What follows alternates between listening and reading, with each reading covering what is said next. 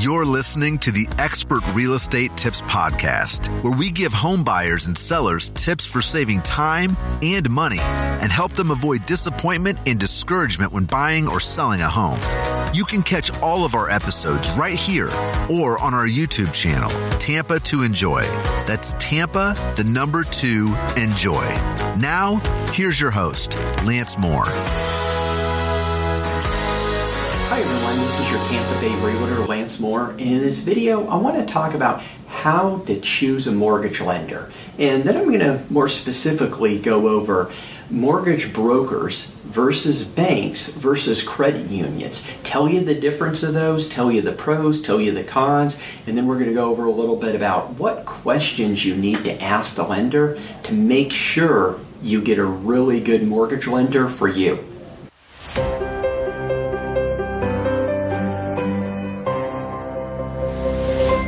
So let me start off talking about the different types of institutions where you could get home loans through.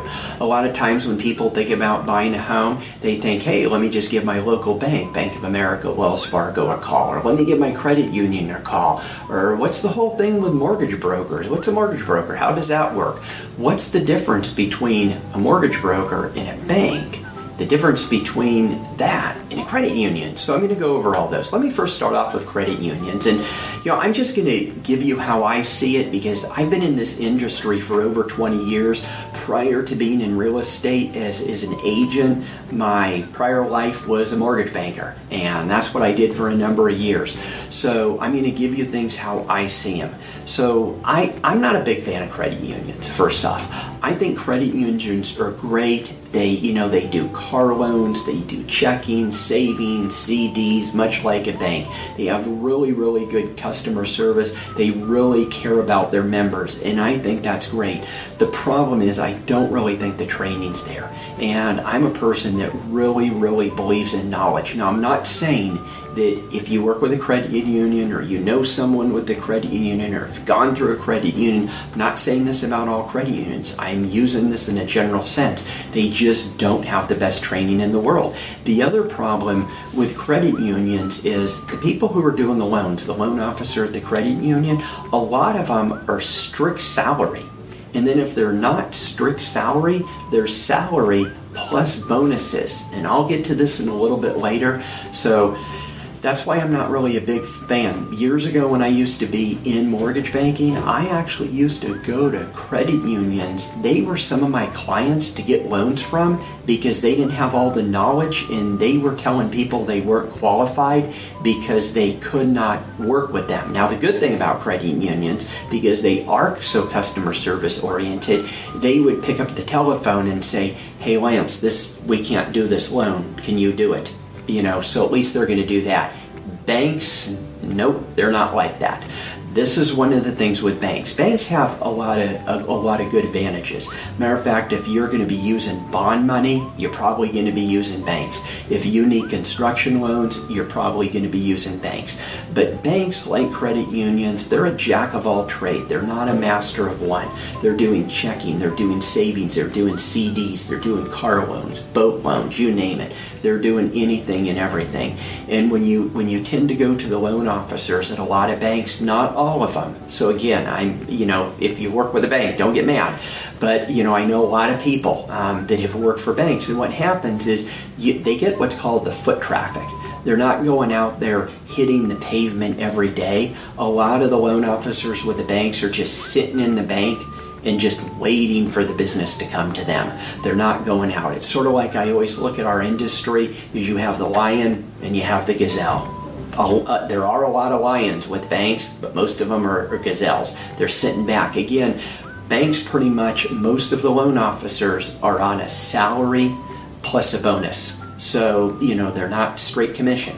So that that's one of the things. Now, when it comes to banks, again, there are there are pros the when it comes to banks, you have to understand that they're only lending their money. So this could be a problem. If you go in and maybe you're on an FHA loan and maybe that's not really very good in their wheelhouse, they might tell you, well, you're not qualified for a loan.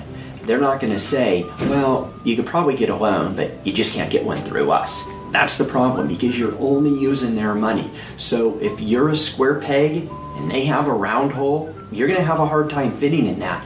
And that's the unfortunate thing. You know, there's a lot of fallout, there's a lot of people. Banks tend to want the cream of the crop buyers. So if you're walking in with 750 credit scores, putting down 20%, you're a salaried employee, great. But what happens if you don't fit into that? You may be working with a bank, you may not. Now, the thing about banks is they're generally a little higher on the interest rates than say a mortgage broker, but they're a little bit lower on closing costs because everybody's in house. And that's the nice thing about banks is they're in house. Now, I will say this, if you are going to use a bank, if you are going to use a credit union, if you are going to use a mortgage broker, get someone local don't go with Wells Fargo and go to some 800 number, or, or you walk into Bank of America and they say, Oh, let me give you this 800 number, Des Moines, Iowa, and you're where I am in Tampa or somewhere else. You want someone local. Out of sight, out of mind. You want someone, if things aren't going your way, you could go in there and pound on their desk and say, What the heck's going on? So just keep that in mind. But, you know, they generally, everybody's in a localized area. You'll have your underwriter there, you'll have your processor there.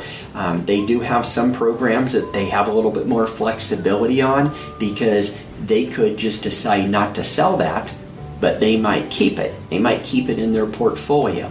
But generally speaking, um, the main thing I would probably rather choose, and I'll get into mortgage brokers in just a little bit. Why I tend to like mortgage brokers better because a bank the loan officer is getting paid usually a salary plus a bonus. That's the opposite. So now let's talk about mortgage brokers. Um, mortgage brokers, they're basically pretty much all of them out there. It's sink, sink or swim. They don't get paid unless they find a way to say yes. So if you walk in, like when I was in mortgage banking and brokering, if you walked in and I'm with the broker and you were on an FHA loan program, I'm probably going to have one lender for that, that that's going to be really, really focused on FHA. If you're VA, you're probably going over with this lender. If you're on maybe a conventional at, a 5% down, you're over here. If it's a 20% down, you're over here. If it's a jumbo, it's this lender. If you go in and maybe you have low credit scores, you're over with this this lender right here. So they don't have just their money; they have everybody now. Everybody's money. Now I know you go into these brokers and they're like, "Oh, we have 50 lenders." I mean, let's face it, most mortgage brokers will only use two or three. They'll probably have five to seven in any one time, but they are very efficient because this is all they do, and they don't get paid unless they find a way to say yes. That's why I sort of break it up is there's the lions and there's the gazelles. And I would have, rather have someone that is on a straight 100% commission that if they don't find a way to say yes, they don't get paid. That's a huge motivator. So there there is a thing with um, a little bit different with the banks. Keep in mind, brokers broker out. So they, they're going to broker out to a bank. Um, they could even be broken out to the same bank you're getting the quote from. It's pretty rare, but it could happen. But they're going to have usually a little bit more cost because they're going to have the underwriter in house. I mean, in house, but they're going to charge for that. They're going to have the the um, processor that they're going to charge for that. So they're going to have a little bit more cost, but they get their pricing at wholesale pricing, not retail like a bank. So it's usually going to equal out. So there's and, and if you're looking at going with bond money, you're pretty much never going to go with a broker. If you're looking at getting a construction loan, you're probably not going to go with the broker. But again, it's all about choosing the right broker. It's all about choosing the right loan officer. And, you know, that's what you need to do. You need to choose the right person. So I did a video. If you want to know how to get the best interest rate, I'll put it up above. You could look at it. But let's go over what you really need to do um, when it comes to choosing a loan officer. You want to always start off with your real estate agent first. Um, now, maybe you could get a recommendation from your real estate agent. You could get a recommendation from friends, co-workers. But dig a little deeper. Don't just get that recommendation ask them, ask, say, why do, you think this loan officer is so good? Why are you referring me to this person? What is it about them that makes them so good? You could also go and take a look at um, sites like Yelp, go to their LinkedIn page, check their website, read up on them. But overall, loan officers are horrible at marketing, so don't hold that against them. I know when I was a loan officer, I wasn't the best marketer in the world. So, you know, you, you definitely want to dig a little deeper and ask them. And then when you're talking to them, just like interviewing a real estate agent, you need to ask them two questions, at least these two questions. Why should I work with you? And why should I work with your company? Basically, let them tell you what makes them good. Let them tell you why you should be working with them. If they don't have an answer to those questions, you really have to wonder. But you know, definitely talk to your real estate agent. That's a good source. And just make sure the loan officer knows what they're doing. I mean, feel free to ask them what training do you have? I mean, I never got this when I was in a loan office, when I was a loan officer, but I had no problem. I don't have it when people ask me this as a real estate agent. If they're if they're interviewing me or asking about my experience or how long I've been in the business or why they should work with me or what makes my company good. It's not as important as a realtor, but with a loan officer, it's everything. If you go onto the Better Business Bureau and they don't have a good rating, you really have to wonder is that someone who you want to work with?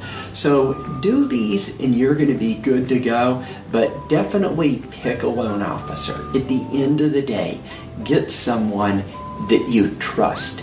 Get someone that you know is knowledgeable, who's been in the business, that you feel has the proper training. Because one thing I discuss in my video, how to get a really good interest rate, is it's more about the loan program if you're in the wrong loan program, the interest rate doesn't matter. And if you choose a loan officer that doesn't understand different loan programs and they put you in the wrong loan program, you could have a great interest rate in that loan program, but it may not be the greatest interest rate you could get or you need. I wish you all the best of luck. If you're looking for a realtor in Tampa Bay, I would love to help you.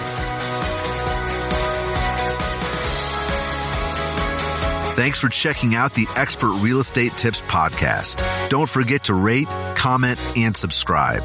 We'll see you next time.